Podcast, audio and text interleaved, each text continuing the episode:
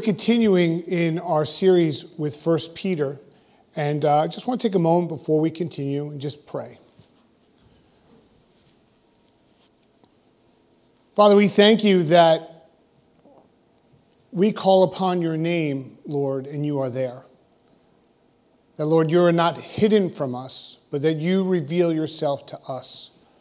So, Father, we pray right now that you would reveal yourself to us in a new way today. Renew us, refresh us, make us whole, and speak in such a way that we would be transformed, Lord. Transformed because we know you more this day than we knew yesterday. We ask this in Jesus' name. Amen. Well, we have been in a series uh, for going through First Peter, and as we've been going through that series, persevering in a time of trouble. And, and what does that look like for us? And as we've gone through First Peter, we've seen different themes in the last couple of weeks. First is Jesus is our living hope. And we're called to live this holy life. So if you don't first understand Jesus is your living hope, you have to start back at the beginning and go there. Jesus is our living hope. And when you get hold of that, what Peter was telling them in their time of trial, that knowing that, then we're called to this place, this holy life. And as we walk out this holy life, there'll be trials. And as we go through those trials, our faith will be sharpened, our faith will be strengthened. And we also read just today that Jesus is our chief cornerstone, that everything in our life should be built on that stone. That that's the stone that holds the wall up, holds the building up, and that's who we build our lives on. And that we're also to be a blessing to others, to those we encounter, to those that we meet, knowing that information, that good news that the Lord has brought into our lives, that we're to bring that into others' lives. And today I want to look at 1 Peter chapter 4. I want to talk about developing a godly character and the importance of developing a godly character. Godly character is this it's knowing and doing the will of God. That's godly character. Not to confuse it, not, not to overthink it. it. It's knowing and doing the will of God. So if you don't know God, how can you do His will? But if you know Him, you're called to do His will. And that will gives us this discernment of knowing God's right way versus the enemy's wrong way. And now we begin to live in that right way with that godly character that's being shaped and formed in us. And in light of our current situation that we're going through, our global pandemic, I believe now more than ever, we need to press into developing a godly character. What does that mean and what does that look like? And we're in the eighth week of no public assembly as a church. And it's been difficult and it's been trying. And the first week or two, uh, we're trying to just to adjust and figure out what that is. And uh, what I can tell you is that eight weeks feels like it's been a year. And, and, and, and time is irrelevant at this point, it seems, or the day of the week seems irrelevant. And we've come into this time now where we're in this eighth week of dealing with COVID 19, and, and, and we've become incredibly informed about this virus and that this virus is fatal and can be fatal if you contract it. We come to realize that we're now fighting an enemy that we cannot see. It's something that we can't see, that, that, that, that, that it's not right in front of us, it's, it's more or less invisible to us. And our precaution against the enemy was to shelter in place. Was, that was the first thing that we can do. I remember when the governor said we're going to hit pause, and no one thought pause would be reaching 60 days. Pause is usually momentarily. And it, here we are. And we've hit pause, and we began to shelter in place to take that precaution. We started to self distance and, and, and put that into a practice, and that took some getting used to. Then we're told to wash our hands and the importance of washing our hands. And, and I don't know why we weren't washing them more often before, but we're more alert now than ever about washing our hands and, and covering our face. And I, I might vote for this in every flu season, by the way, that we begin to make those changes, or, or wearing gloves, uh, the important, and boosting your immune system. I've got so much vitamins running through me right now that uh, I don't know what to do. I'm just, I'm just running on C, D, multi, everything that I can find and take. I figure I need all the boost I can get to defend myself against an enemy that I cannot see. And we're now in a place of high alert. And we're in high alert to fight an enemy that we can't see. When you're gathered in a room or, or, or, with your family and someone sneezes, what's the first thought you have? I better defend myself against that. Or, like me, is you might have corona, get away from me. Go in the other room. Because it's something I can't see, or someone coughs and there's this reaction. What is that? What can that be? Because there's this heightened alert, there's this awareness that we didn't have prior. And we've taken these precautions and um, we've put in these new disciplines in our lives in ways that we've never done before. If someone would have asked us 60 days ago that you would be needing to do these things in your life, to have precautions in your life, we wouldn't be doing them. Or we wouldn't have believed it. But now we've put these disciplines in our everyday life. They've become part of our everyday life that I have gloves or I wear a mask or um, that I'm washing my hands, that I'm doing these very things and it's becoming a habit the longer we do it. And we've, we've built these things into our life. And we're willing to do whatever it takes to save our physical life. That, that when we start looking at mortality and the reality of that, we'll defend against whatever that is. And it got me thinking doing all these things. And I really felt like the Lord spoke to me in the midst of this. It got me thinking that the effort and the time and all that I'm doing and my awareness and my the heightened level of alert that, that what about our spiritual lives, which are far more important than our physical life? And what is God saying in a time like this about our physical lives? Are we doing whatever it takes to save our spiritual life? Am I doing whatever it takes? If our spiritual life, we have to realize when we come to a place, am I, am I doing whatever it takes? And in our spiritual life, we fight against an enemy we cannot see. We don't see the enemy, but we see the effects of the enemy. And we know what that brings and we know what that causes. And Ephesians 6:12 says this. For we do not wrestle against flesh and blood, but against principalities, against powers, against the rulers of darkness of this age, against spiritual hosts of wickedness in the heavenly places. That we're not wrestling against the physical. We are right now in our heightened awareness that we're, we're aware of our physical being. And, but scripture tells us that we're not wrestling against those things. But we're wrestling against these principalities and powers of rulers of the darkness of, of, of the age, and that, that there's a spiritual battle that's ensued. And we have to begin to be aware of that battle in even a greater way than the physical battle. And, and how will we do that? How do we get our spiritual life on high alert? How, how, do I, how do I begin to engage in that way? And what will be the precautions that I will take? What, what will I do to fight against this very thing? What precautions will I, will I put in my life if that is so valuable to my spiritual life? What would I do? And how do I fight against an enemy I cannot see. What do I do? 1 Peter 4 1 says this Therefore, since Christ suffered for us in the flesh, arm yourselves also with the same mind. For he who has suffered in the flesh has ceased from sin. Christ has suffered for our sins, and we too will experience both joy and suffering.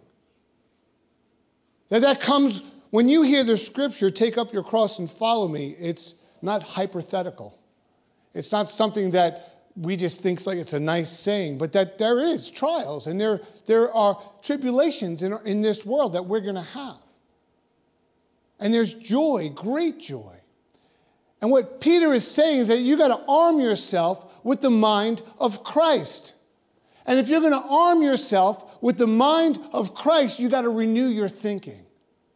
That that's how your spiritual life will begin to change, that we've got to renew our thinking. See, the Lord gives us grace in every moment with the power and a purpose to live that out.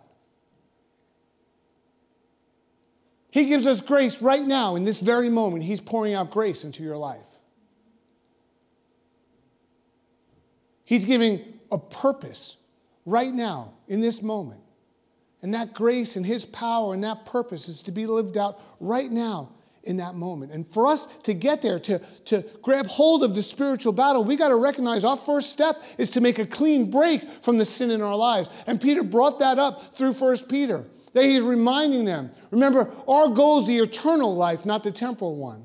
And that we're fixing our eyes on Jesus. And, and as we fix our eyes on him, the author and the perfecter, as we, as we align our lives with Him, we come into a place where we have to defend ourselves in a spiritual battle. And that first step is to break away from those things that are holding us back.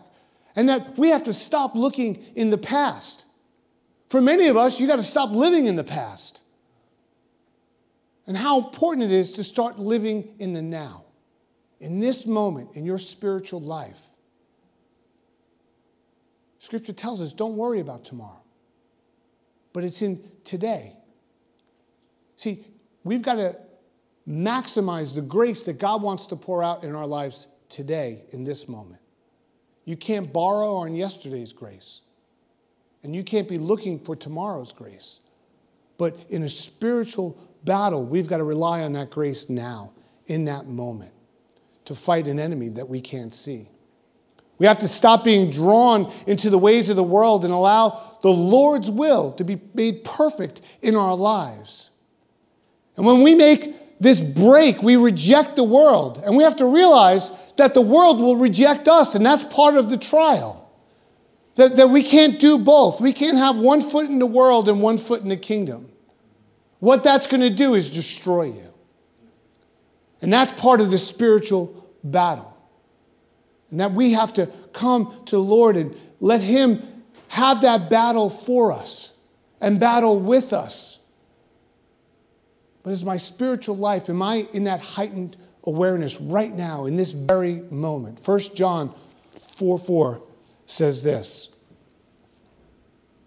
You are of God, little children, and have overcome them, because he who is in you is greater than he who that is in the world. See, he overcame them. He overcame the enemy. If Christ is in you, then greater is he that is in you than that he is in the world. And that's the place we begin from in a spiritual battle of knowing that truth, that we have to recognize that we're fighting from a place of victory, not defeat that, that it begins there. And, and, and our Lord, He's the victor. And with His power, anything is possible in our lives. That He'll get us through anything in our lives as His power is being made known in our lives. 1 Peter 4 7 through 10 says this. Peter goes on and says, But the end of all things is at hand. What Peter is saying is that he will come again to judge both the living and the dead. And we're to live every day like it's our last. That's why he said, Give us this day our daily bread, that it's in this day that we live. And, and Peter said, By the end of all things is at hand. Then he says, Therefore. And whenever it says therefore, we're supposed to pay attention. Therefore is therefore us to pay attention. Therefore, be serious and watchful in your prayers. And above all things, have fervent love for one another. For love will cover a multitude of sins. Be hospitable to one another without grumbling.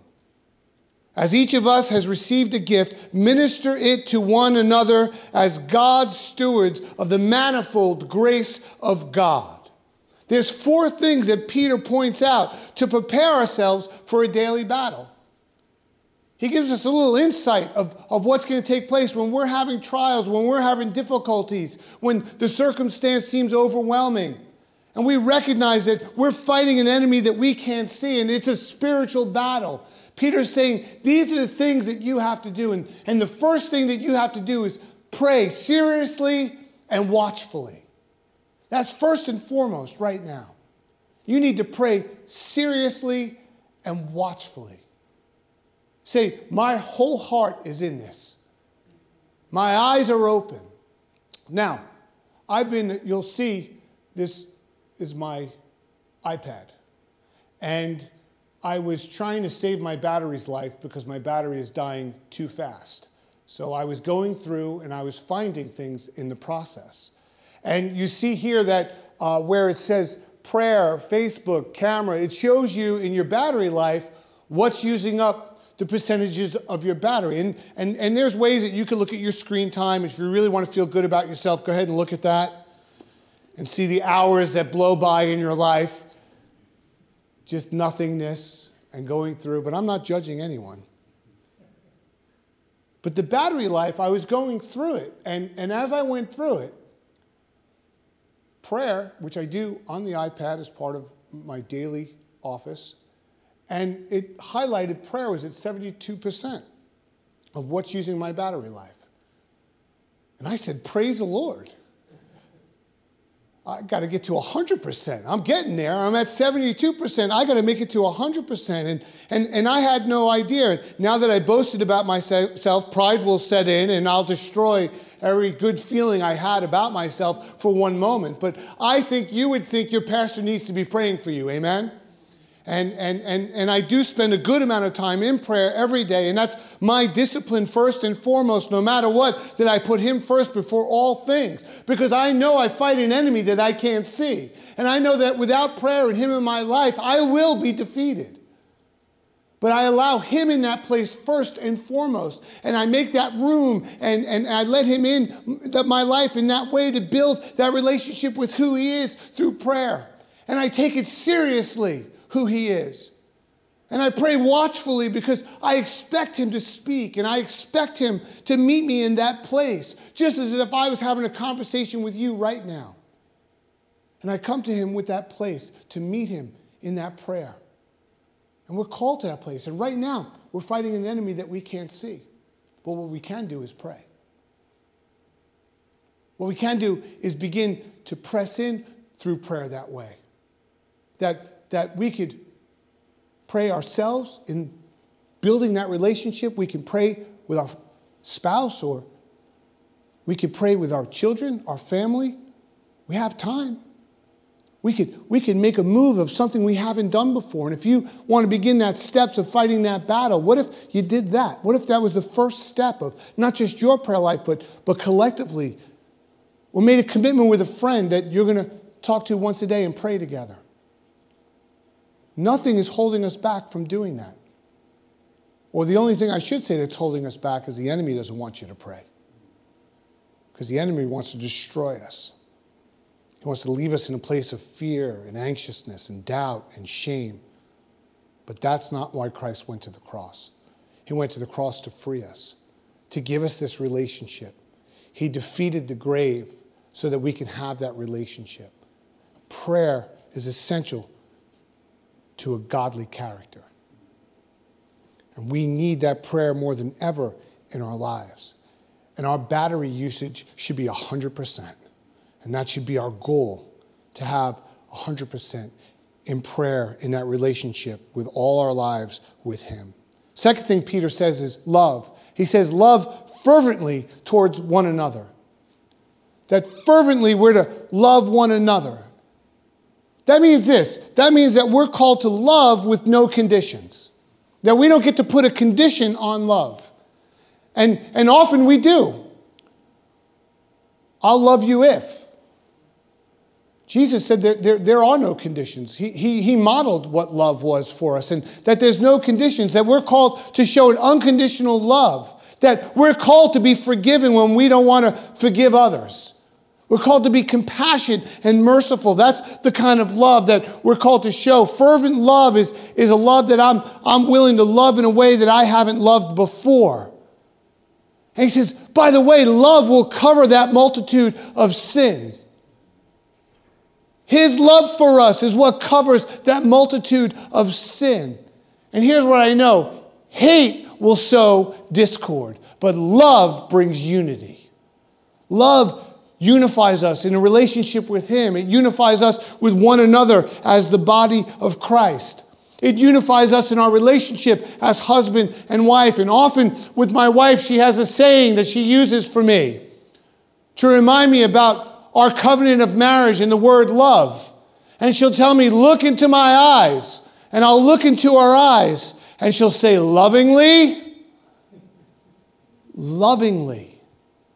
Not quickly, not passing by, but lovingly look into my eyes. You know, that's how Jesus looks at us lovingly.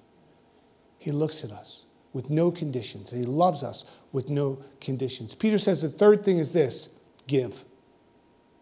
Give and be generous in all you do and joyful while you're doing it. Why? Because God loves a cheerful giver. That, that we're to be joyful in all our ways as we give.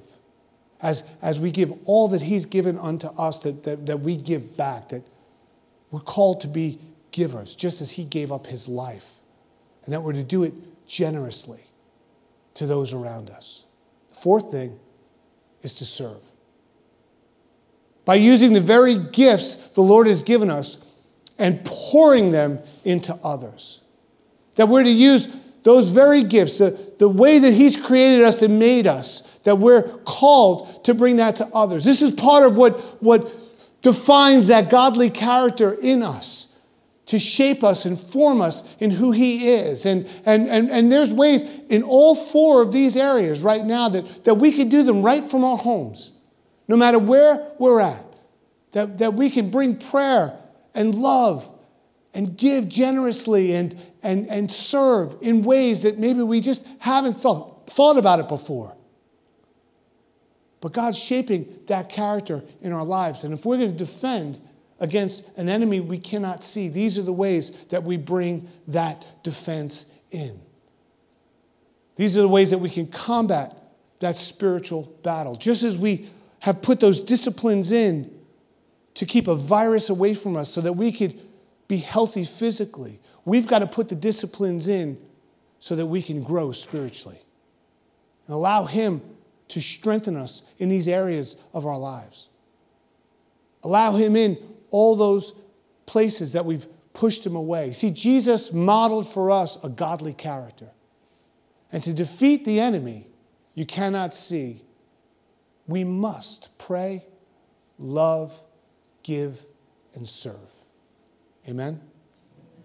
Let's pray. Father, you are our living hope.